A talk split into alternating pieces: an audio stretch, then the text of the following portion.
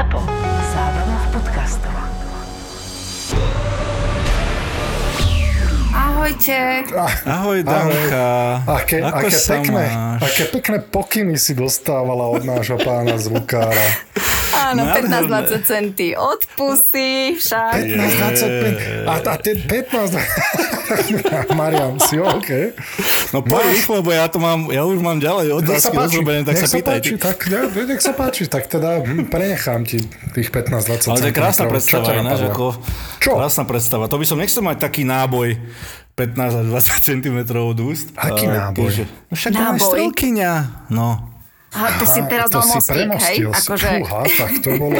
tak to sa, sa priznám, že to Lego, čo si ty stavával ako malý chlapec, tak to musel To mať veľmi veľa fantázie. To stojí doteraz. No, tak eh, vidíš. Takže Danka, 15-20 cm od pusy to máš mať a môžeme začať normálne už eh, rozhovor, pravda. viete čo, všetko mám nastavené, poďme na to. Teraz strašne som rozmýšľala nad tým, ako začne tento podcast, ale že takto to by ma ani vlastne nenapadlo. To fakt, tak nás nepočúvaš moc asi. Nie Ja si som totiž to si- poslucháčka. Ale jasne, že som. Tak ja viem o tom, že chodíte neskoro a to ma neprekvapilo, To že začíname Brambor. neskôr. Sa, Boris, Ja nie, práve viem, že ty chodíš neskoro. No, tak. Vždycky. Ja som to vedela, len som Ja teda dneska iba 13 minút to bolo. Ja, má, ja, ja mám výhovorku dobrú. Ja som staval Vianočný strom. To máš vždycky ty, ale nie? Áno, poď ešte do ňu, poď, môžeš. Máš ďaleko, tak môžem. shoots. He scores. And now Malavik with the right hand. Oh, Dean could not finish what he wanted.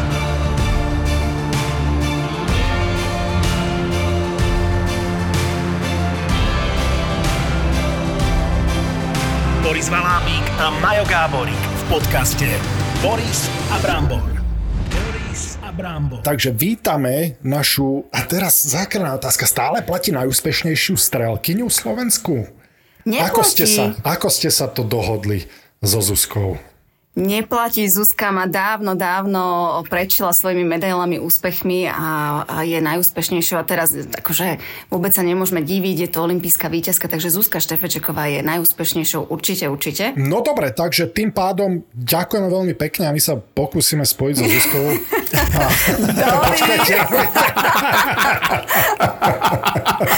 A jak to, že tu ste to ešte nemali, prosím vás, to mi čo ja ti potom zavolám a my dvaja pokecáme normálne, no ale tak do podcastu zavoláme. Lebo ju teda nepoznáme dobre ako teba, vieš. Ja, tak ja vám pošlem číslo. Nie, určite, určite aj Zuzka bude našim hostom, ale každopádne uh, strelba. Ako sa k tomu vôbec krehká pohľadná žena ako ty, Danka, dostane, že, že sa rozhodne, že ideš strieľať akože zlé skúsenosti z mladosti, alebo ako si sa rozhodla, že budeš strieľať to veci? Žiadne zlé skúsenosti úplne. Poviem to tak, že ja som sa k strelbe dostala cez otca, asi ako všetci strelci, alebo teda cez rodinných príslušníkov, ktorí sú polovníci.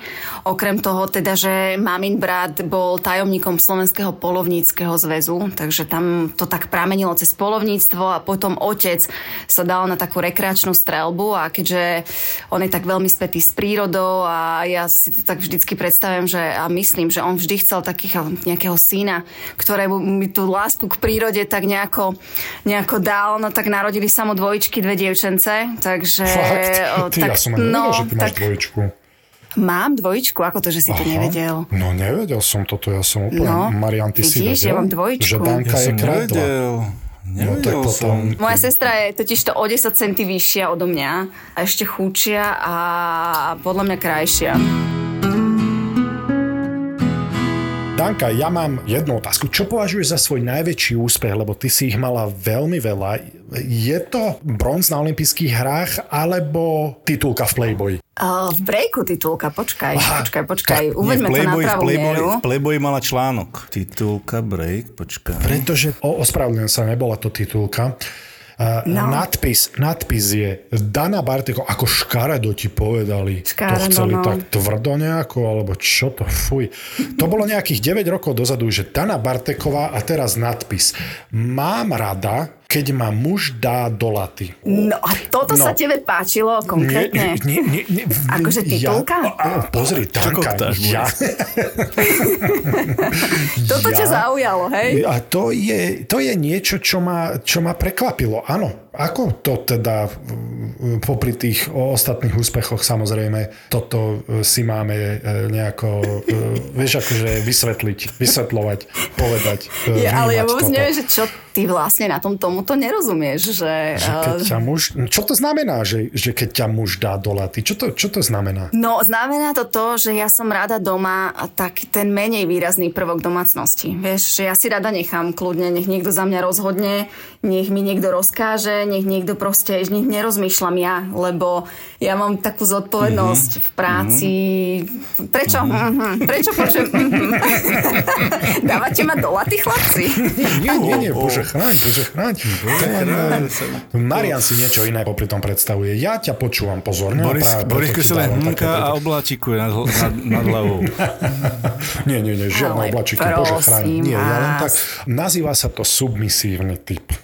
Poddaj Nechcel ma. som to použiť teraz, lebo tak akože, kde, kto, hoc kto si pod tým hoc čo predstaví, ale hej, hej, asi tak nejak. Ja, ja som rada doma, keď nemusím, proste, keď to není na mne a tak sa Keď, nejako keď tak je chlap a... chlapom, áno? Tak, dobre to Áno, ďakujem, Boris. Dobre, dobre, to je, to Áno. všetko, veď vidíš. Ten break som si akurát tuto vygooglil. Ty máš aj break? Prečo ja titulku. mám break? Ja som mal len si vy... Ale ja som si to vygooglil. Aha, to je dobre. A tam vyzeráš brutálne, ako Lara Croft. Danka, Wow. toto, toto, toto bola prvá vec, čo mňa športové centrum policie, ty si stále teda súčasťou, ja už, ja už e, bohužiaľ nie, ale to bola prvá vec, čo mňa privítala na športovom centre policie, bola táto titulka Ale Fakt. No teda vidíš, ako- mi bolo oznámené, že ty si moja nová kolegyňa. dobrý deň, vítajte v práci, toto je vaša Tak. nová kolegyňa, hej? Tak, To, tá, toto prebehlo, Marian, hej? spýtam sa teba, áno, spýtam sa teba, Marian, tvoja reakcia by bola, Kto bol nadriadený, ty alebo Danka? ja, neboli nadrede, no tak Danka je kapitánka, ešte si kapitánka, lebo už si majorka, Danka. Ja už som major, major. No, tak, tak, akože chce by si chcel Borisko, vedieť. tak, tak to by to ti bola nadriadená, vieš? To v, robote, v robote by ťa dala dolaty ona. Áno, áno, áno, áno, to, to, tam by som musel uh, poslúchať a salutovať. Čiže ty myslíš salutovanie, áno? Áno, salut. Aj ste si dali salut? Ja by som jej dal salut. Nie, dali sme si selfie však, Boris. Dali sme si Hej. selfie hneď prvýkrát, čo som ťa zbadal. Áno, to sa musím Áno, a vieš čo, ja si pamätám, že my keď sme sa stretli, ty si bol hrozne zlatý, lebo ty si ma tak pekne pochválil, že že o, aj asi potom hodil niečo na Instagram, že máš úctu k takýmto športovcom, lebo my nie sme úplne mainstreamoví športovci a ja som si to tak veľmi, veľmi cenila od teba. Takže pani Majorka, no slečna Majorka, ktorý ten úspech si najviac ceníš, alebo z ktorého áno. máš Aha, takú... jasne, najúspešnejšia o, alebo najúspešnejší deň môjho života to proste zostane, bude samozrejme o, olimpijská medaila lebo každý športovec takýchto tých našich individuálnych športoch a vlastne aj u vás, o, kde ten olimpijský, o, alebo tá olimpiáda je úplný, že top, top, tak e, pre mňa Londýn samozrejme a ja som tú medailu vlastne vyhrávala v roku, kedy som mala fantastický vstup do sezóny, super úspechy a, a tie očakávania boli veľmi vysoké samozrejme. A to, že som medailu vlastne získala, bolo aj v rozstrale, a že to bolo také nervy drasajúce. A pre mňa to, že som to zvládla, vlastne doteraz bude najväčším úspechom aj keď zatiaľ nezopakovaným, ale, lebo vtedy som si tak prirodzene myslela, že super, je to fantasticky, získala som medailu a budem pracovať na to, aby, aby sa zopakoval ten úspech ďalej. Tak práve až teraz si uvedomujem, aké, aké je to super a, a vlastne čo všetko pre mňa tá medaila znamená v mojom živote. Opíš tie pocity, ak sa dajú, prosím ťa. Koľko ste strieľali? Ako dlho vám to trvalo? No, my sme mali vlastne po finále, finále nám skončilo a vlastne Ruska chybila posledný terč. Čo znamená, že mne dala teoretickú šancu, aby som sa jasne rozstrelovala o tretie a štvrté miesto. A ona chybila vlastne jednoduchý terč, ktorý u nás je povinná jazda. To máte, ja neviem, proste nájazd do prázdnej brány, hej? U nás je to osmička. O, 8 stanovište, jednoduchý terč. A ona ho vlastne v tom finále chybila, čím ma vlastne tak nejako pozvala ďalej do hry. No a išli sme sa rozstreľovať s tým, že u nás, je to, u nás to bolo na dvojstreloch. To znamená, dva terče ti idú naraz, najskôr trafíš prvého, potom vlastne puškou vymeríš druhého, trejafáš. No a ja som išla prvá, ja som strelila svoj prvý dvojstrel, išla ona, strelila dvojstrel takisto. A ja keď som išla ten druhýkrát na to stanovište, ja som strelila Zobrala som si náboj, lebo ja ešte vlastne, keď mi ten náboj vystrelí z, z hlavne, už vystrelený, tak ja som ho chytila rukou a dala som si ho do vrecka, do, do vesty s tým, že toto je ten výťazný. Akože vôbec som sa nad tým nepozastavila, toto je ten výťazný náboj, išla som ďalej. Až potom mi napadlo, že dokeľu, keď ona trafí, tak ja idem znova strieľať, takže musela som sa zase začať nejako tak chystať mentálne, ale ona ten dvojstrel išla strieľať a vlastne chybila. Čiže toto moje také tušenie bolo správne a boli to brutálne nervy, ako fakt, keď si to teraz ešte prežívam, ešte mám zimom riavky z toho, lebo keď si predstavíte, že ja som vlastne tým výstrelom jedným, ktorý som zvládla a tým dvojstrelom si zabezpečila to, že som medzi hrstkou tých vlastne u nás vyvolených olympijských medailistov, ale ona tou chybou vlastne prehrala Lexus a byt v Moskve, tak je to taký nepomer. A hovorím si, že našťastie, našťastie teda, že sa to takto stalo. Neviem si vôbec predstaviť, strašne mi bolo ľúto, že skončiť čtvrtý s tým, že chybíte posledný teč vo finále. Už to mala fakt, že na, na, na dosah ruky a, a v tom momente vlastne to tak nejako nezvládla. Bolo mi jej strašne, strašne ľúto. Doteraz sme ako kamošky, zdravíme sa, ale, ale neviem si vôbec predstaviť, čím si musela prejsť. No a ty, ty si čo získala za to tretie miesto, keď jej ušiel Lexus bytom? tak u nás klasicky sú vlastne um, tie prémie boli vypísané, ale nešlo ani tak o tie peniaze. U mňa nikdy nešlo vlastne v tom športe. Skôr to išlo o to, že ja som od malička, alebo odkedy som sa dostala k športovej strelbe, ja som strašne snívala o olympiáde. Pre mňa olympiáda je niečo nadpozemské a vlastne nečudo, že som potom spojila môj život s olympijským hnutím. A pre mňa už len strieľať v finále olympijské a získať olympijskú medailu, vrátiť sa domov s tým, že áno, je to tam, mám to a vlastne s tým, že bola na mňa hrdá moja rodina a všetci ľudia okolo, pre mňa to bolo niečo fakt neuveriteľné. A koľko Takže... si bola v Liehu? To je tiež taká naša... Počúvaj.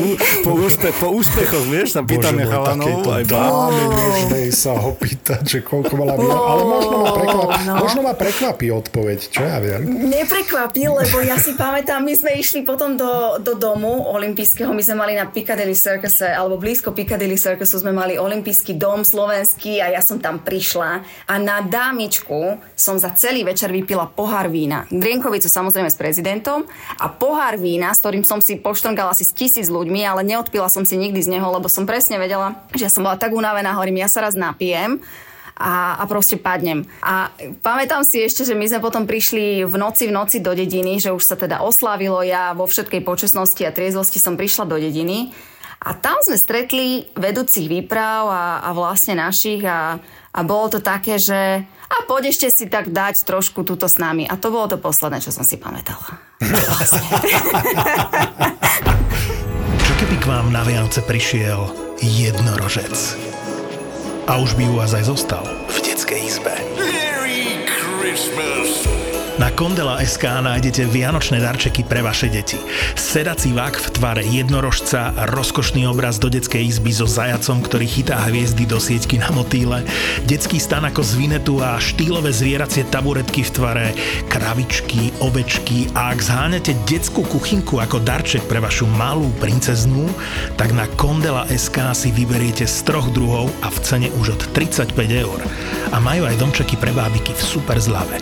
Vianoce vybavíte na Kondela.sk v e-shope roka v kategóriách nábytok a dom a záhrada. Na Kondela.sk je tovar skladom a doručujú do 48 hodín. Aj v sobotu. Boris a Brambor. Povedz mi rozdiel, lebo samozrejme hokej, fyzická príprava je veľmi dôležitá, takisto aj psychická, ale tuto musí byť úplne uh, asi opačným smerom, nie? Práve, že nie. Ja som si tiež ešte za tých starých čias, keď som si vybrala strelbu a keď som bola strašne rada, že strieľam, že nemusím absolvovať všetky tie kondičné prípravy, tak e, vlastne ma to prešlo hneď v tých prvých sezónach, lebo my sme zistili, alebo zistili, no tak samozrejme e, tak nejako zvonku to vyzerá veľmi jednoducho, postavíš sa a strieľaš, Lenže keď máš reálne robiť preteky, ktoré sú dvojdňové, strieľaš trikrát po pol hodine, na tú pol hodinu sa hodinu chystáš vlastne mentálna príprava a aby si to všetko zvládol, a to hovorím iba o tej mentálnej stránke, tak samozrejme musíš mať dobrú aj výdrž, aj, aj nejakú kondičku na to.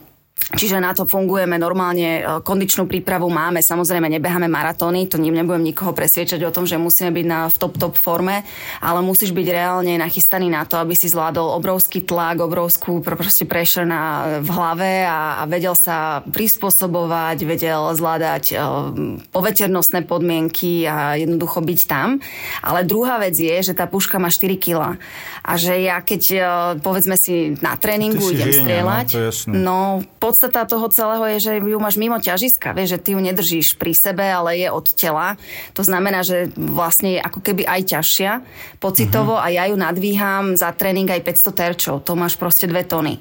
A ono sa wow. to nezdá, ale, ale na tých rukách to jednoducho držíš a držíš to chrbtom, držíš to vlastne krížami, musíš mať pevný stred, stabilitu, aby ťa to nekývalo. Čiže ono je to strašne komplexné napriek tomu, že sa to zdá veľmi, veľmi jednoduché. Tak toto ako fakt dobre, že si povedal, lebo naozaj veľa poslucháčov určite si myslí, že až tam len človek stojí a strieľa, ale toto si nikto neuvedomí, že ty ju, ty ju musíš len toľkokrát zdvihnúť a, a hlavne ma zaujíma aj tá, tá mentálna príprava, že ako sa, či máš aj mentálneho kouča, alebo ako vyvetráš, vypustíš z tej hlavy úplne všetko, aby sa mohla e, totálne sústrediť, lebo teba môže z miery vyviesť e, úplne hocičo, ale ten fokus, to maximálne sústredenie tam, ako to docieliš? Ja som spolupracovala s viacerými a aj spolupracujem teraz tak ad hoc s Radkom Ševčíkom, že si zavoláme, keď treba a je to vlastne taký klasický mentálny tréning vlastne na mieru.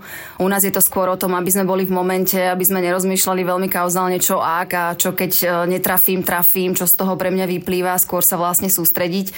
Je to o aj meditácii, o vyprázdnení hlavy predtým, ale samozrejme veľkú, veľkú časť a rolu zohrávajú rutiny, ktoré máme. Čiže...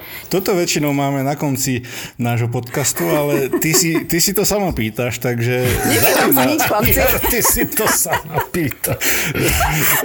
Dobre. Začala si s tým Ja teraz sama, budem takže, počúvať, dobre? Takže, No, ja takže teraz... a ja ťa nechám rozprávať, či tam bude ten sex pred zápasom, alebo nie.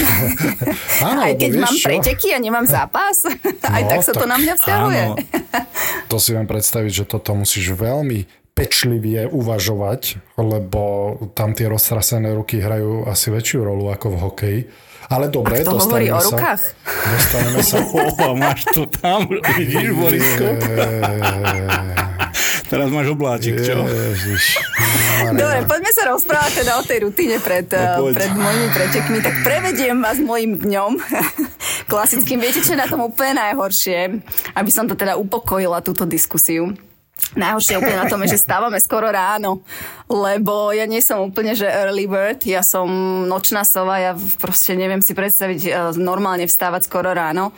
A my, keď je olympiáda, keď sú majstrovstva sveta, svetové poháre, proste o 5. o 6. hockedy proste budíček na to, aby sme na 8. boli nachystaní na strelnici.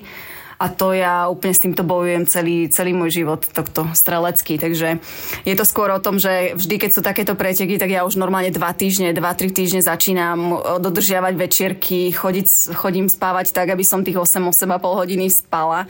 A ráno sa zobudzala v tom čase, kedy proste budem vedieť, že počas pretekov sa musím zobudiť. No a od eh, raňajok, samozrejme, klasické raňajky, my potrebujeme, uh, teda ja raňajky pred pretekmi mávam aj sladké, aj slané aby to bolo, že dostaneš hneď takúto šlehu cukrovú, že sa preberieš ráno, ale aj aby ti to, tá energia dobre, dobre vydržala. A nejak e, si nám neodpovedala na tú otázku. E, Ja viem, že stávaš veľmi skoro a je tam nie čas a neviem čo. Tak či tam je tá e, nejaká uh, interakcia alebo, alebo ako by som to povedal, taký čas na takú relaxáciu tým sexom pred tými pretekmi deň možno, alebo tak nejak. Interakcia, ty si to normálne dala na pána. No, ja samozrejme ráno v žiadnom prípade nepripada do úvahy, ale poviem tak, že je to veľmi, veľmi odporúčané, ak sú na to Fakt? podmienky.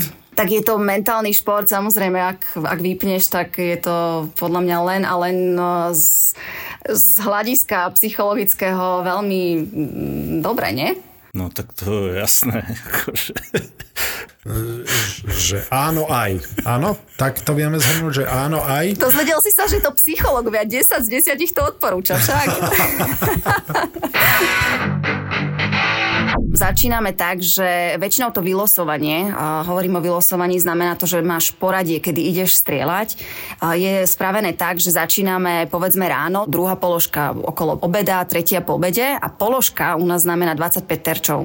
To je vlastne taký ten základný kameň e, pretekov a my ich počas tých pretekov strieľame každá 5. To znamená tri položky jeden deň, dve položky druhý deň a ak sa podarí nominovať, tak uh, potom do finále, finále vždycky býva po obede. No a každá tá položka uh, súťažná trvá tak pol hodinu a pred touto položkou ja mám vždy hodinu také tie rituály, je, ide tam o, o rozcvičku, že sa proste nachystám, prebehnem, aby som mala rozprúdenú krv, pripravím sa proste na, na streleckú položku, takže si nachystám všetky veci od, od jonťáku, od nápoja, od proste toho, že si nachystám náboje, všetko na tú položku, aby bolo nachystané. Suchý tréning, veľmi dôležitá vec u nás zoberiem si pušku a nahadzujem do pleca tak, aby ten pohyb, ktorý robím, bol strašne presný a veľmi rýchly. A vždy rovnaký, vždy jednoducho na každom tom stanoviš- stanovišti, ktoré strieľam, proste, aby to bola automatika. Takže toto je u nás veľmi dôležité. No a potom samozrejme také tie chvíľky pre seba, keď si zavriem oči a predstavujem si, vizualizujem si, rozprávam tak sama so sebou, čo tam idem robiť, čo je cieľom, aby som proste bola v pohode, v kľude a potom už je to len o tom, že si ma ten tréner odvedie na položku a tých 30 minút je tam o tom, že ide, že musíš to do seba dostať. Aj hudbu počúvaš? Áno. Alebo niečo? Niečo možno Hudbu- motivačné? hudbu, alebo máš, áno. máš niečo rovnaké, čo pred každým pretekom počúvaš a keď môžeš prezradiť, že čo? Práve, že nie, vieš čo, ja mám vždy, keď nájdem, ráno sa zobudím a prvá pesnička, ktorá mi napadne, je u mňa, že Repeat One. Celý deň. Normálne ja tak verím tomu, že to moje telo a tá moja hlava, že si to vypýta. A že keď ráno počúvam pesničku, ktorú, ktorá mi tak napadne, že eh, ak potrebujem namotivovať, tak mi proste napadne niečo motivačné, nejaký proste, ja neviem, rock and roll alebo čosi. Ako náhle potrebujem utlmiť, tak je to niečo, čo mi napadne pomalé, slaďakové a ja si to potom púšťam celý, celý deň. Ja si pamätám napríklad... Um, v Číne to bolo, keď som počúvala Leonu Lewis, alebo čo to bolo a tá pesnička bola, že celý deň mi išla v hlave, ja som ju počúvala a strašne som pokazila celé preteky, odtedy som tú pesničku nemohla počuť normálne, že, že máš, uh, máš averziu a každý jeden, jeden pretek, každé tie preteky sa mi spájajú s nejakou pesničkou, ktorú ja počúvam. To je šialene ťažké podľa mňa, hlavne po tej psychickej stránke, na čo sa ťa Brambor už pýtal, lebo hokejisti to majú jednoduché v tom, že majú veľa striedaní a majú veľa zápasov, to znamená, že niečo pokazíš, už sa môžeš motivovať a sústrediť na to ďalšie, ale ty a tam tie výsledky sú tak tesné, že ty naozaj netrafíš jeden terč a už vieš, že to na výhru nevyzerá. Ako sa potom vyrovnávaš s tým obrovským psychickým tlakom? Problém u nás je, že na každý terč máš jeden náboj. Proste niečo sa pokazí, spravíš chybu a, a, a ideš zle. A sú preteky, kde ja si pamätám, že napríklad majstrovstva sveta 2018, prvý deň som išla, strieľala som 75 zo 75, akože mala som super, zatiaľ som viedla prie, priebežne prvá klasika, hej, majstrovstva sveta.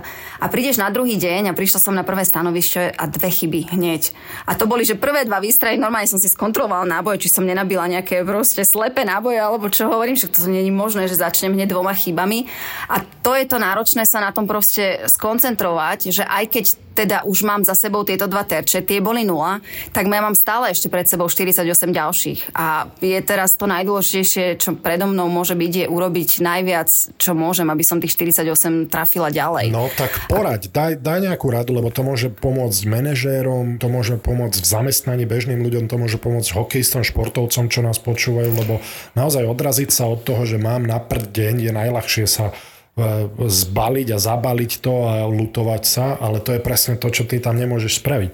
Tak nad čím rozmýšľaš? No, čo ti ide hlavou? Vieš čo, Prvá vec, ktorá pomôže vždy, to sú skúsenosti a to je už to, že už si si takýto naprden zažil a, a potom ak náhodou dopadol ten, ktorý si si niekedy zažil dobre, tak je to fajn. A mne, tým, že sa mi to stalo už strašne veľa krát a strašne veľa krát som začala zle a skončila potom dobre, tak uh, to mne osobne dodáva vždy seba dôveru do toho aj, že ak to nedopadne na začiatku dobre, ak si hneď niečo pokazím a proste som totálnej kaši, tak viem, že ešte, ešte to dokážem potiahnuť. Ale to je skôr potom taký charakterový, čo, tak, tak akože rys, že sa dokážem hecnúť a vlastne tak ľudovo, že aj z hovna upliec bič.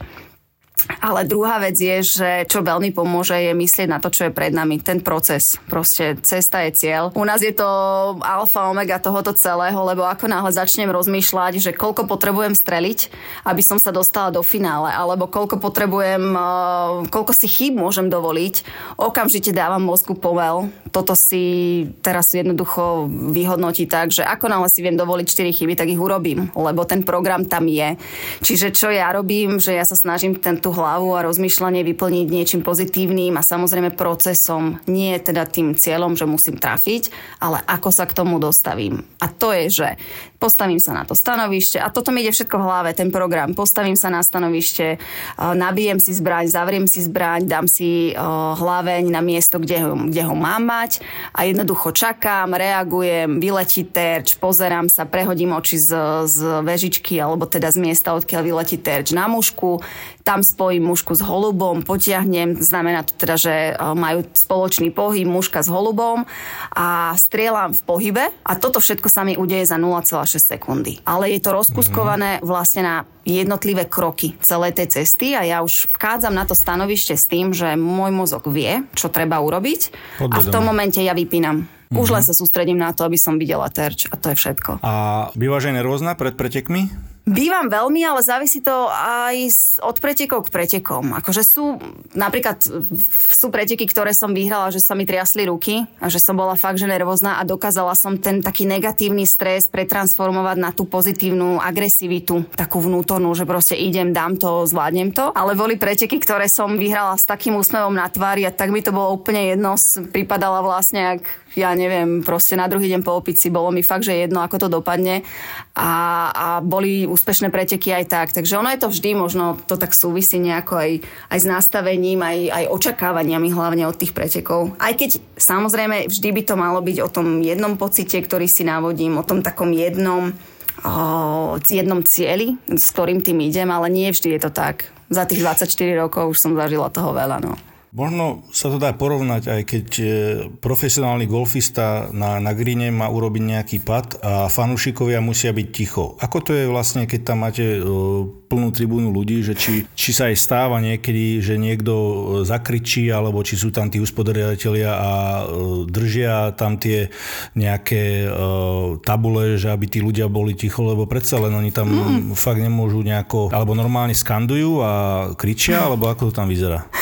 Vieš čo, naša zlatá slávna federácia medzinárodná si povedala, že strašne chce zatraktívniť strelbu a že tým pádom potrebuje proste, aby fanúšikovia mali na nej zábavu. A tak ty máš vlastne úplne... slúchadla, to ma nenapadlo. Hej, ale Aha. problém je na tých slúchadlách, ja mám teraz štuplíky do uší, ktoré sú normálne, že anatomické odliadky mojich uší, čiže mali by tlmiť e, najlepšie ako vedia, ale problém je, že ja už som tak zvyknutá na to, že ich mám, že ja normálne počujem za mňou 20 metrov niekto, keď proste uh, sa pohne alebo niečo povie, zašepka, ja to normálne počujem. Ja už mám tak vycvičený sluch. Ja napríklad uh, fakt, že teraz, keď bolo rozhodnutie o Olympiáde, že nebudú fanúšikovia, na jednej strane mi to bolo veľmi, veľmi ľúto, lebo lebo predsa len je to niečo, kde aj strelba získava takú tú zaslúženú pozornosť a, a proste všetci sa z toho tešia a bolo by to úžasné mať tam divákov, ale na druhej strane mnohým nám sa trošičku aj tak nejako, nechcem povedať, že uľavilo, ale vedeli sme, že je, to je o jeden rušivý element menej, ktorý ti vlastne zabraní sa trošku viacej sústrediť. Naša energia stúpa pri tom hokeji e, tými fanúšikmi a aj tá motivácia a hen tam musíš byť totálne sústredená, máš sluchadla alebo tie štuple do uši a máš pred sebou len toho pečného holuba, čo ti tam letí a snaží sa ho zostreliť. Takže uh, asi máš pravdu v tom, že budeš môcť e, byť viac sústredenejšia a uh, zostreliť tam veľa tých holubkov. Vieš, čo ti no. nepomáha, keď počúvaš ľudí zo zadu, lebo potrebuješ počuť výlet Ty normálne, akože ja počujem, keď mám štuple, výlet znamená, že ti tá vrhačka proste vrhne hlava. Kto sa smeje? Prečo? Čo? Prečo, Marian? Prečo ti výlet z, z, Neviem, ako ja, ja neviem prečo, ale od začiatku tejto, tohto podcastu ja ako tam strašne takých, strašne veľa dvojzmyslov tam proste vidím pri všetkom, vieš. A čo je dvojzmyselné na výlete, A prosím ťa? výlet a výstrek sa Marian nejako dal dokopy, predpokladám. Že zozadu, keď mi tam niekto rozpráva a potom Aha, to ma, vidíš, to ma ani nenapadlo. Hla, tá hlaveň mi tam tiež postavíš to. to, to je cvok. Ja si to tak, ja som sa musel zamutovať na chvíľočku, lebo no, o, hovorte, Zamutovať. poďte, poďte. Musel si sa zamutovať. Koľko máš ty ľudí okolo seba, keď si na pretekoch e, máš možno nejakého fyzio alebo trénera samozrejme, plus niekto, kto sa ti stará o zbranie, alebo ty sa staráš sama sebe o zbranie, toto ma zaujíma. Mám trénerov, jedného na Slovensku, s ktorým spolupracujem Juraja Sedláka a v Taliansku mám Sandra Belliniho, ktorý je vlastne taký môj primárny tréner a s ním spolupracujem, keď chodím do Talianska trénovať. No a potom máme ako tým väčšinou na také tie najdôležitejšie preteky si nosíme vlastných maserov a fyzioterapeutov, ale keď nie, tak doma spolupracujem s niekoľkými ľuďmi okolo seba. No a potom som mala kondičného trénera, s ktorým spolupracujem, takisto bol Talian a technického nejakého vlastne poradcu, ja to nazvem to technik, ale je to skôr o tom, že tento človek sa mi staral o zbráň, o dobré vyváženie, o náboje, aby sme to všetko tak nejako dobre namiešali, lebo napríklad už keď sme sa pozastavíme pri tých nábojoch, v tom náboji je 6 komponentov ako náhle trošičku zmeníš jeden z nich, tak komplet zmeníš správanie sa náboja. Ty si vieš vlastne krásne namiešať kvalitu prachu, množstvo prachu, aby, aby bol náboj tvrdší, mekší, aby ťa kopal v tom pleci tak rozptýlenejšie, aby ťa kopal do jedného miesta, aby mal takú rýchlosť, inú rýchlosť, aby mal iný tlak, proste komplet si vieš namiešať ten náboj na mieru. A spolu s tým, že máš hlaveň, ktorá sa každá hlaveň na puške eh, správa ináč, takže si vieš nádherne sa hrať s technikou. A napríklad ešte ďalšia veľmi zaujímavá vec, ak vás to teda zaujíma, Určite áno. je, je zakončenie našich hlavní. My máme na konci vlastne takú rúrku, ktorú vieš vyšrobovať a našrobovať eh, vlastne inú.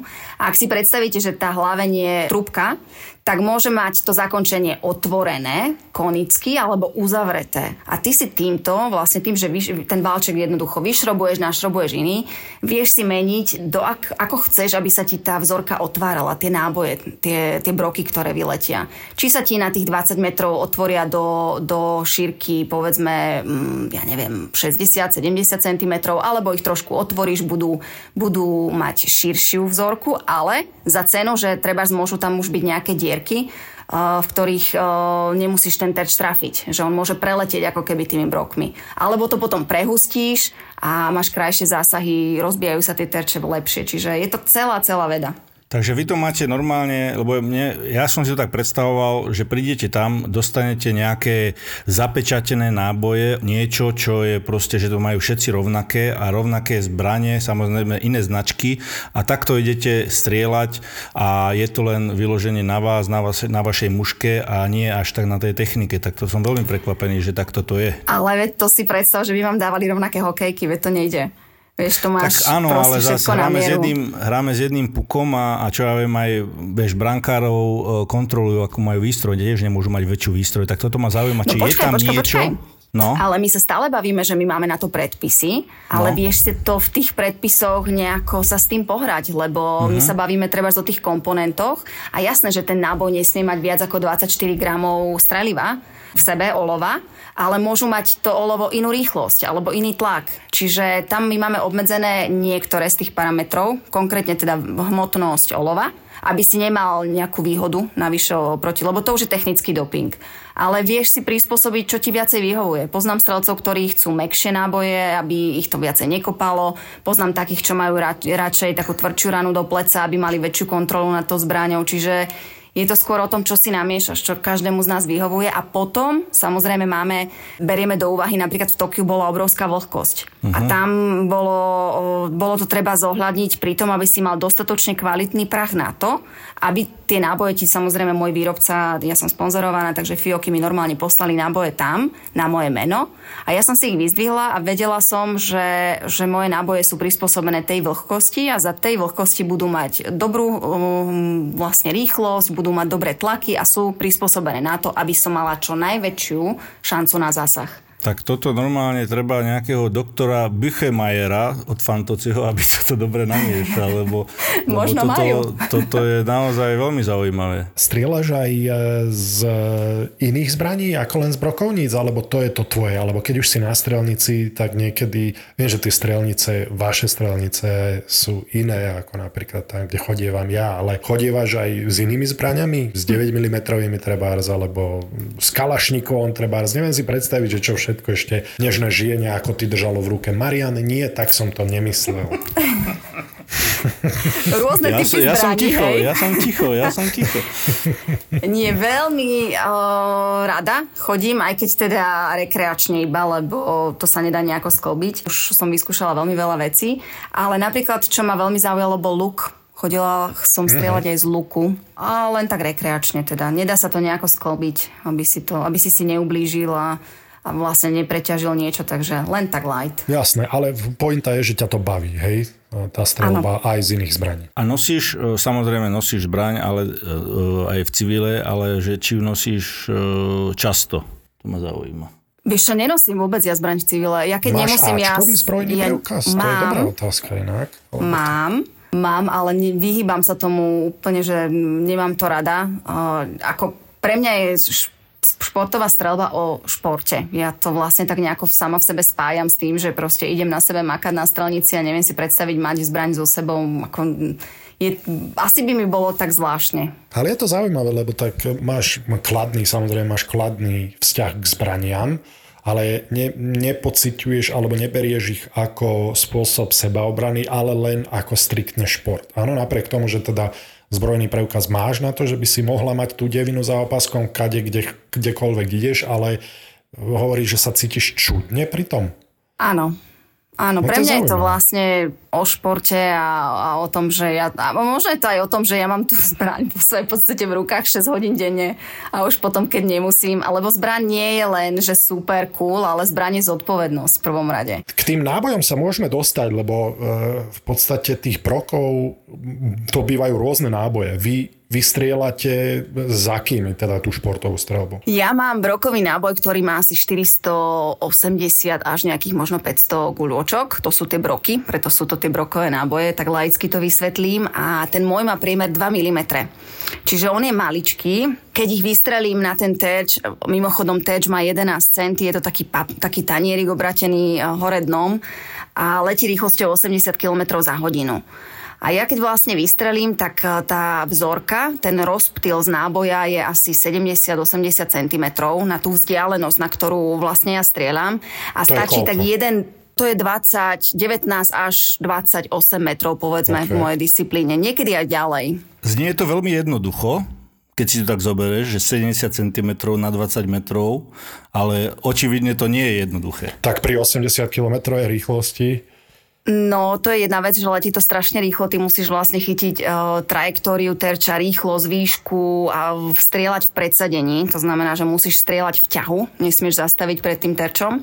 A druhá vec je, že ten milimetrík hore-dolu na muške, uh, ktorú ja vlastne nemám zameriavač nič, ja mám jeden malý bod, ktorý mierím a milimeter hore-dolu na muške je meter na terči. To znamená, Aha. že ako náhle strelím milimeter na terč v rýchlosti, tak už som proste netrafila. A ty, tam, tam sa musí samozrejme aj e, vietor nejakým spôsobom zohľadňovať, alebo nie? Jasné, no počasie nám vie dosť zamávať s terčami a my samozrejme strieľame v každom počasí okrem nejakých bleskov, lebo ak sú blesky, už to nie je bezpečné, ale inak si pamätám, že sme strieľali v lejaku, proste v hurikánoch totálnych, že, že vietor s tými terčami mával a musíš zohľadniť trajektóriu terča. To znamená, že ako náhle vidíš, že ten terč ide hore, dolu, že ho sfukuje, že ten vietor ho pribrzďuje, tak sa musíš veľmi prispôsobiť tomu, ako ten terč letí. A tým pádom t- tou muškou ho musíš zamieriť úplne ináč. Boris Valábík a Majo Gáborík v podcaste Boris a Brambor. Si v 2009 absolvovala odbor medzinárodné vzťahy na Fakulte politických vied a medzinárodných vzťahov Univerzity Mateja Bela v Banskej Bystrici. V 2013 sa vlastne stala oficiálne členkou Medzinárodného olympijského výboru za komisiu športovcov. Takže e, naozaj klobúk dole a, a toto ma zaujíma, to premostenie s tou školou a potom, že ako to tam vlastne vyzerá, že čo je tvojou úlohou? No ja to poviem tak, ja som nikdy nebola len športovkyňa. Ja sa nerada tak definujem, že, že uh, som Danka Barteková športová strelkyňa iba, lebo ja sa priznám, že mňa by proste porazilo, keby som sa mala venovať na 100 10% len niečomu. A možno je to aj povahou toho športu, že mi to tak nejako dovolovalo vyštudovať školu. Ja som potom dokonca sa tak nejako ani nevzdala toho štúdia ďalej. Aj, aj po Londýne som dokončovala doktorát, takže ja som vlastne sa vždy venovala popri strelbe aj niečomu inému. Ale nebolo to preto, že by som mala strašne veľa voľného času, ale skôr to bolo o tom, že som potrebovala niekde vypnúť. Že som sa potrebovala tak nejako cítiť, že napriek tomu, že mám šport a že teda do toho dávam nesmierne množstvo energie a času, tak ak tam to nevíde, tak ja mám ešte niečo iné. Že mám takú tú záchrannú sieť a mám ani nie o tých financiách, ani to nebolo o tom skôr, že sa uplatním. Bolo to skôr o tom, že, že mentálne som sa tak nejako potrebovala upnúť aj na niečo iné, čo ma bavilo. A ja som e, vlastne výšku vždy študovať chcela. Ja som si vybrala medzinárodné vzťahy, lebo som tak mala nejako pocit, že v tej diplomácii by som sa mohla uplatniť, že je to niečo, čo ma baví. A pomohlo mi to samozrejme aj k Medzinárodnému olympijskému výboru, lebo ja som v 2013 bola síce prijatá za členku, alebo teda oficiálne som zdala prísahu, ale zvolili ma už v 2012 v Londýne, kde som proste spravila tú medailu a potom pre, prebehla voľba medzi športovcami, olimpionikmi. Neviem, ak uh, si to, um, Majko, pamätáš, tak olimpionici volia ano, svojich uh, zástupcov, takže vo voľbách ja som uspela.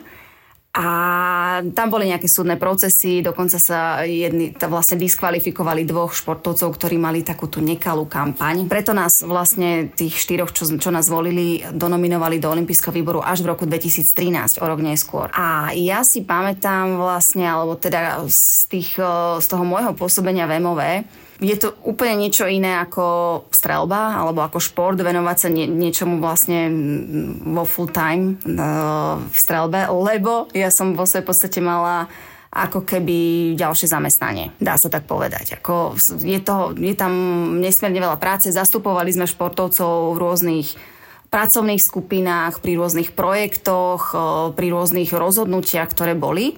A my ako komisia športovcov sme proste, vždy jeden z nás sedel pri stole, keď sa rozhodovalo. Buď teda za počítačom a online pri stole, alebo reálne sme chodili na, na tie rokovania. A bolo to strašne zaujímavé. Mojou náplnou práce bolo venovať sa od príprav Olympiády mládeže v Buenos Aires, v Lozán, cez, ja neviem, etickú komisiu, v ktorej sme riešili rôzne kauzy etického charakteru a proste kódex kde sme riešili potom Olympic Channel, čiže uh, mala som za úlohu reprezentovať športovcov pri rozhodnutiach o tom, ako budeme stavať olimpijský kanál, lebo to bolo v tom období. Bola som v, v pracovných skupinách, ktoré sa týkali, ja neviem, brainstormovali sme o tom, ako má vyzerať Olympiáda pre deti a mládež Hovorili sme o tom, ako s ruskými športovcami vlastne, to bola obrovská kauza. Teraz sa mhm. riešilo, riešili politické protesty športovcov počas olympijských hier, kde som mala na starosti konzultovať so športovcami, čo si oni myslia, ako, ako by sme to mali my poňať ako olympijské hnutie, či máme dovoliť proste si klaknúť na pódiu alebo nie. Čiže celá škála, ako bolo to nesmierne veľký záber, ale strašne zaujímavých vecí. A môžeš sa dostať niekde ešte vyššie? Je tam priestor no, na to? Mne skončil mandát, lebo v Tokiu som sa uchádzala o znovu zvolenie, to bolo vždy 8-ročný mandát, takže mne skončil v Tokiu, ja som sa uchádzala o znovu zvolenie, ale bolo 31 kandidátov a vlastne štyria prví boli zvolení, ja som skončila 7. Čiže nie je to, nebolo to nič, čo by mi dovolovalo pokračovať, ale na druhej strane beriem to tak, že a pevne dúfam, že tie dvere ešte úplne nie sú, nie sú zavreté a v hre by mohlo byť ešte nejakým spôsobom sa, sa proste zostať pri organizácii, ako je Medzinárodný olimpijský výbor. Ja som vlastne presunula tak nejako ten môj záujem z MOV práve na Slovensko, kde som sa stala členkou výkonného výboru a neskôr viceprezidentkou Slovenského olimpijského športového výboru u nás. Wow, to je ako good job to paušálne potrestanie ruských športovcov za ten doping a potom aj to poklaknutie e, z politických dôvodov.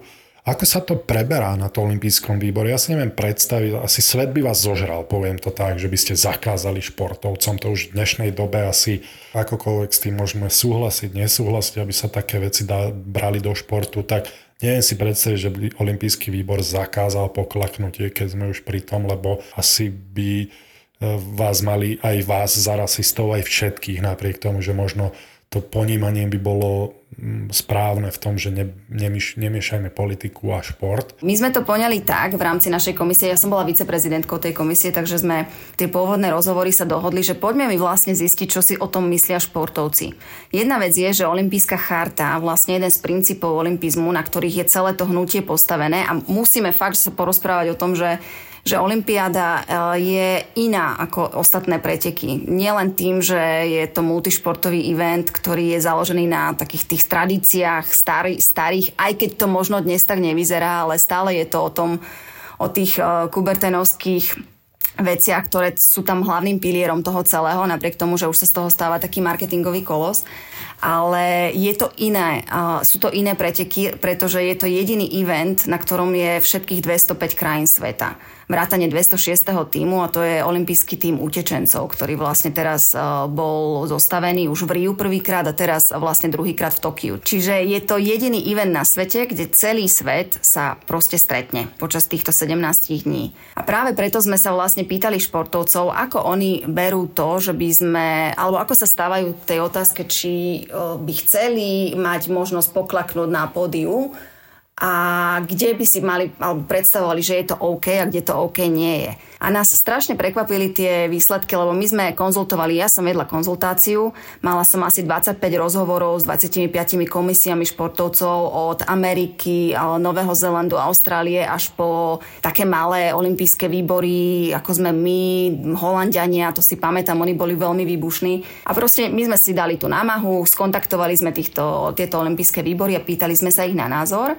Potom sme samozrejme mali anketu, ktorú sme dali e, na internete a oslovili sme našich olimpionikov, ktorých máme e-mailové adresy a okolo 4,5 tisíca ľudí sa nám zapojilo do tejto, do tejto ankety, do tohto questionnaire, dotazníka. A nakoniec dňa sme vo svojej podstate zistili, že všetci športovci sú, alebo všetci, väčšina je OK s tým, dokonca podporuje to, aby sa na olympijskom pódiu neklačalo. Že jasné, poďme do toho, dovolme športovcom klačať všade inde, alebo, alebo umožníme im nejakým spôsobom dať najavo tú podporu sociálnym kauzám, ktoré chcú, ale pódium je jednoducho posvetné, lebo ako náhle si niekto poklakne na pódiu, sú tam dvaja ďalší, ktorí celý život pracovali na to, aby tam stáli a ktorí nedostanú absolútne žiadnu pozornosť. Možno doma. To je jedna vec a súhlasím, a ja som veľmi milo prekvapený, že sa takto zhodli a to je jedna vec a druhá vec, ak sa otvorí táto pandorina skrinka, že už môžeš nejakým spôsobom prejavovať svoje buď politické alebo sociálne alebo čokoľvek na tom pódiumu, tak kde to má potom hranicu?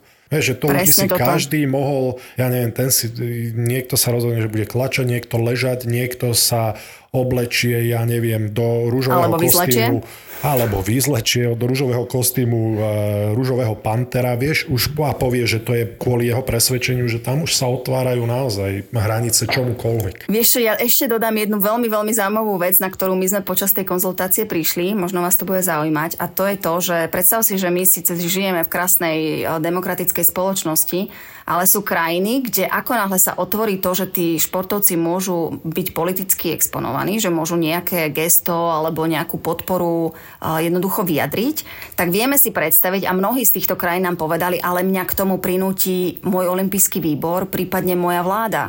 A ak to neurobím, hrozí mi tu ako fakt také... Perzekúcia, jasné. Tresty, väzenia, neviem čo. Čiže my sme toto všetko zastavili aj na obranu športovcov, ktorí, ktorí proste by takýmto spôsobom mali byť chránení od Tak to toho. klobúk dole. A to sú veľk, veľké veci. To je veľká vec, určite, 100%. To sú také súvislosti, o ktorých my nerozmýšľame, ale keďže to máš naozaj že 205 krajín sveta a, a máš to celosvetové, globálne, tak ty vlastne si nutený popri rozhodovaní brať do úvahy také veci, ktoré, o ktorých sa ti ani nezdá. A bolo to fakt, že zaujímavý proces.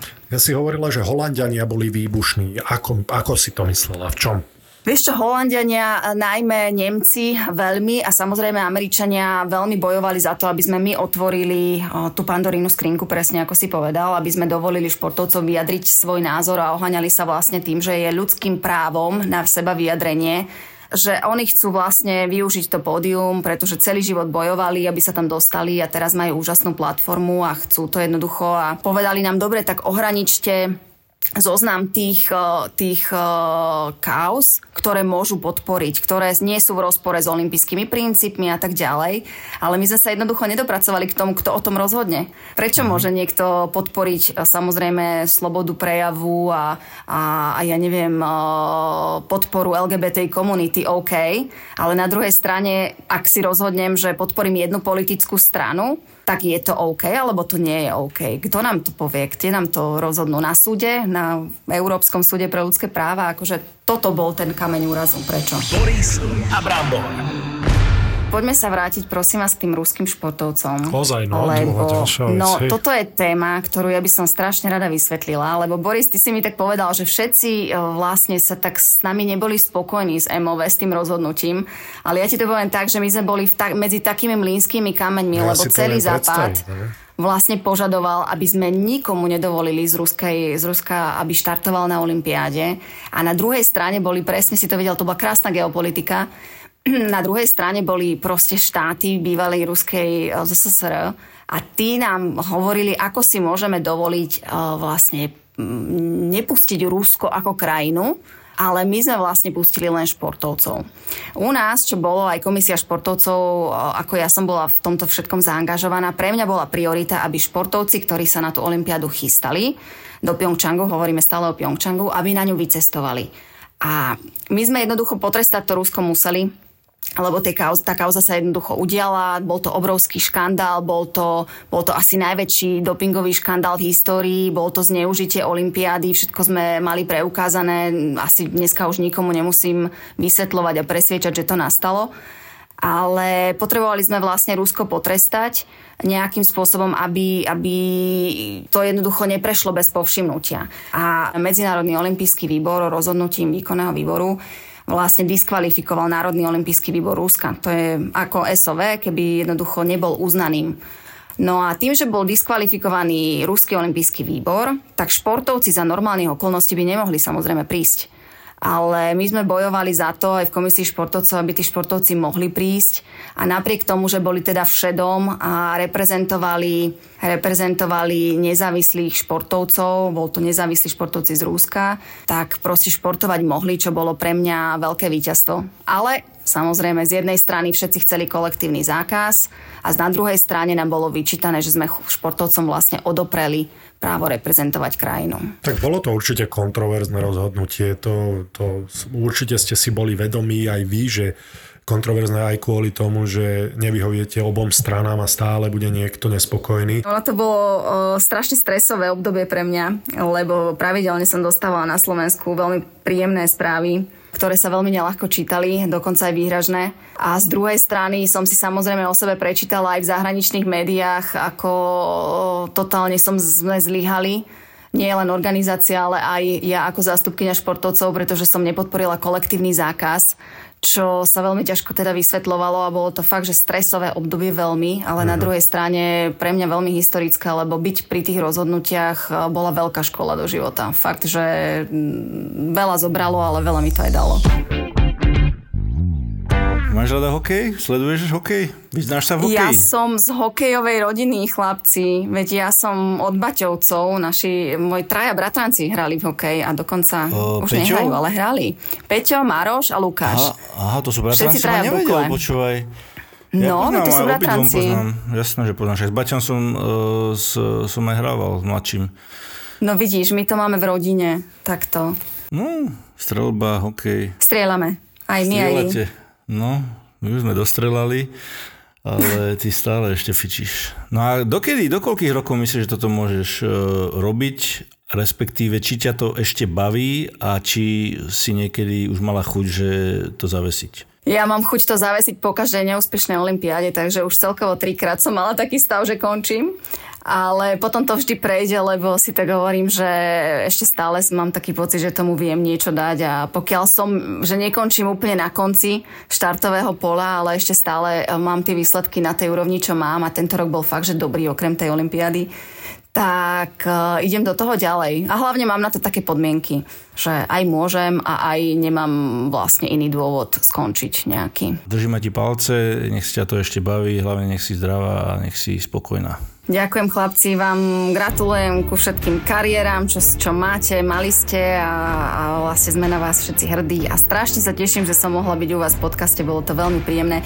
Na budúce prosím vás, aspoň osobne nech teda vidím, ako sa na mne smejete, aspoň do očí.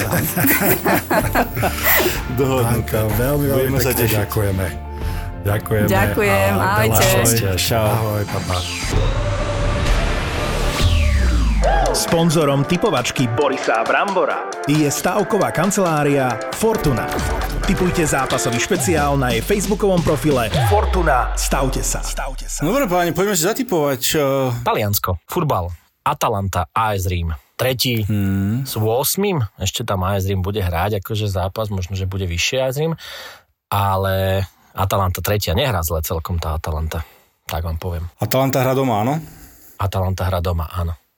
Neapol spapal cez víkend doma s nováčikom a klesol o tri priečky hneď, že bum, pod Atalantu. To nebola dôležitá informácia. Vôbec. Dávam na Atalantu jednotku. Ja takisto jednotku. Len chlapci, veľmi ma to mrzí, ale prišlo mi papanie. Počkajte chvíľu. Si robíš srandu. typo, to bude dlhá typovačka. Teraz si zožral oplátky. Hneď som tam sekundičku. To je král normálne. Ty kokos, toto len farujem, toto môže len Valabik urobiť. Kuriér mu priniesol, vieš. Tento tam vysokodvo- vysokozdvižným vozíkom mu to tam na to nedával asi. On teraz, on teraz naviguje jak otík vo vesničkom a stredisku, e, tak ten nákladiak teraz do, mm-hmm. do dvora, lebo mu priniesli večeru, vieš. Už tam počujem nejaké tie kroky. Mlas, mlaskanie. Myslíš si, že si dobre predjedlo mikrofónu? Spustite, Ja, chlapci. ja typujem, že, že rezance, nejaké udon. Počkaj, to jak si vedel? No lebo ťa poznám. Ty vole, takto klobučík dole, ale teraz. Vedro Slíže, rezancov hej? mu prišlo. Pozdravujem tatami Nitra. Brambor, ty povedal, že ku, kura. No, kurácie rezance. No vidíš, že ja som mal pravdu. Ja hovorím, že ti tam, ja hovorím, že ti tam vysokodvižným vozíkom doniesli kurence. Počkaj, ale takto klobúk dole, ale teraz. To no. klobúk dole. Však to už ja, keď objednávam z tohto, Tata Minitra, pozdravujem, ďakujem pekne, tak už na tú istú adresu, to isté? Áno, áno. Stály zákazník. A volajú domov Ja kuchárov. už keď si vyberiem jedlo, tak to do nemoty. Až sa hambím, keď tam volám. To je jediná prevádzka, čo v Nitre neskrachovala vďaka tebe. Si. Počas lockdownu. Dobre. D- Dobre. Držíš ich nad vodou. Ty, ty, si, tak, ty si taký ježoráž. Uú, fú, ale to si, to si dobre teraz, Dobre, akože takto to našiel si cestičku. No Nemal dobre, poď, cestičku. poďme typovať, lebo začínam byť hladný aj ja.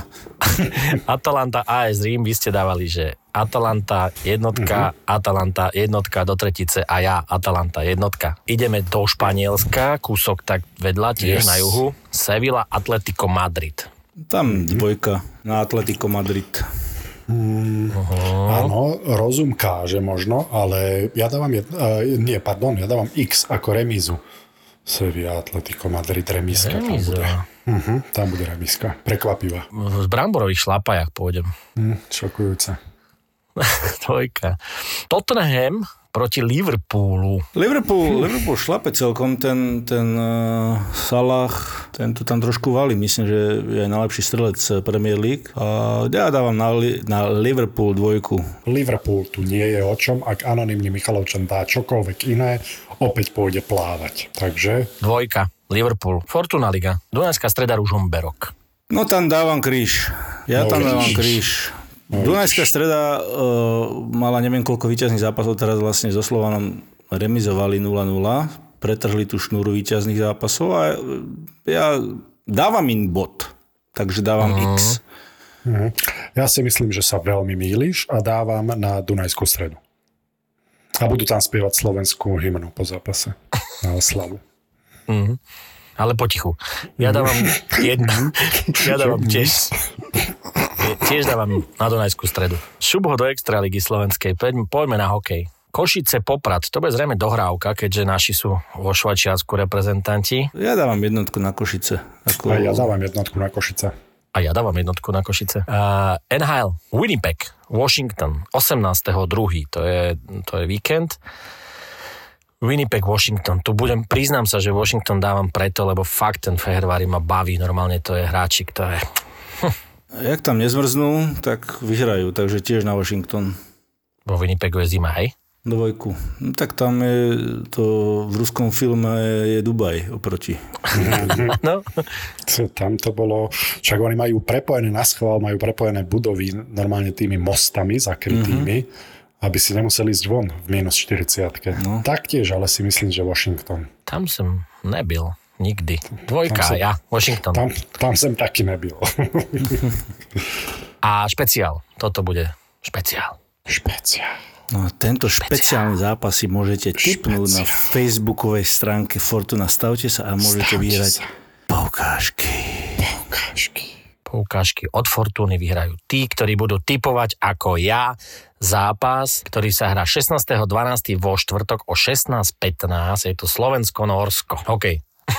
Tam dávam jednotku na našich samozrejme, ako podľa mňa tu sa zhodneme všetci. Áno, súhlasím s tým, že sa zhodneme.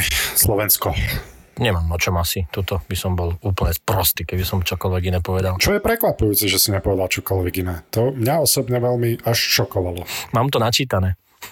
No, ty si normálne expert typovací. A ja sa s vami lúčim, pani. Majte sa a vážení poslucháči, počúvajte nás Borisa Brambor. Ahojte. Ahojte. Sponzorom typovačky Borisa Brambora je stavková kancelária Fortuna. Typujte zápasový špeciál na jej facebookovom profile Fortuna. Stavte sa. Boris a Brambor. Neboli to oni, starec a smrť, kto tu páchal hriech ale na tom teraz už nezáležalo. Boli proti tej presile sami. Žiadne dobro nevideli. Len malú včelu, ktorá priletela odkiaľ si z boku. Ťažko bolo povedať, čo je z boku, proste ju zrazu obaja zaregistrovali.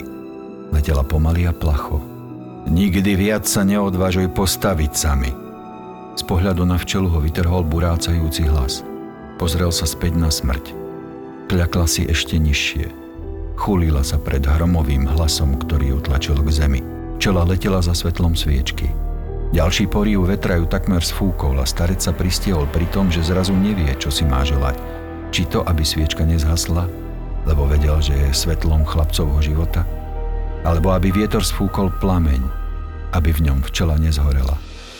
To bol úryvok z knihy, ktorú môžete darovať niekomu na Vianoce s tým, že ju napísal ten istý chlapík, ktorý píše scenáre k podcastu Vražedné psyché. Keď ju budete hľadať v knihkubectve, pýtajte si mrchúnu snu. Zapo. Zábrná v podcastovách.